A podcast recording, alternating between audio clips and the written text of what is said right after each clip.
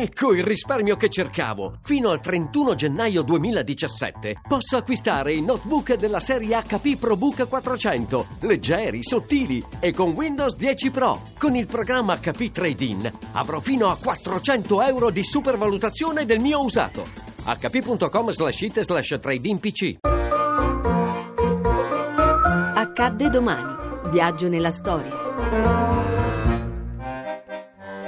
12 dicembre 1969, la strage di Piazza Fontana.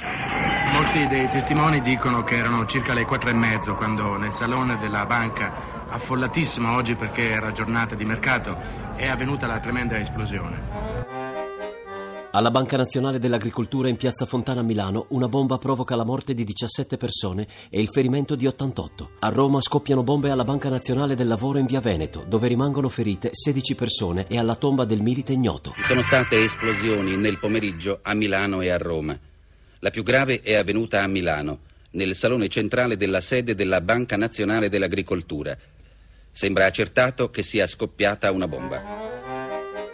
La strage di Piazza Fontana provoca una fortissima impressione nel paese. È il primo di una lunga serie di gravissimi fatti di sangue che caratterizzeranno il periodo dominato dalla strategia della tensione. Viene fermato Giuseppe Pinelli, un ferroviere, militante anarchico, che muore precipitando dal quarto piano della questura di Milano, dove è interrogato dal commissario Luigi Calabresi. Lo stesso venne ucciso sotto casa sempre a Milano, in via Cherubini, nel 1972. Pietro Valpreda, ballerino di 36 anni e militante anarchico, viene arrestato con l'imputazione di essere l'esecutore materiale della strage. A Roma saranno fermate 14 persone del circolo anarchico 22 marzo. Abbiamo sentito un'esplosione tremenda, un boato vero e proprio.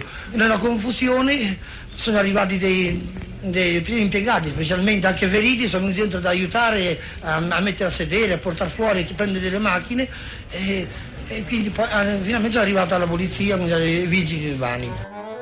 Nel gennaio del 1987 la Corte di Cassazione rende definitiva la sentenza che assolve per insufficienza di prove gli imputati di strage. Nel 2005 la conferma da parte della Corte di Cassazione della sentenza di assoluzione per insufficienza di prove a carico di appartenenti al gruppo di Venezia Mestre di Ordine Nuovo. In nome del popolo italiano, la Corte dichiara Maggi Carlo Maria, Zorzi Delfo, Rognoni Giancarlo colpevoli del reato continuato loro scritto e li condanna alla pena dell'ergastolo.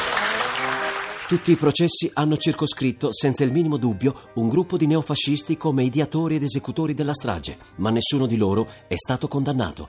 A 47 anni da quella che viene chiamata la madre di tutte le stragi, non si sa ancora chi siano i colpevoli. A domani da Daniele Monachella. In redazione Alessandra Rauti. Le ricerche sono di Mimi Micocci, alla parte tecnica Raffaele Zucca, la regia è di Ludovico Suppa.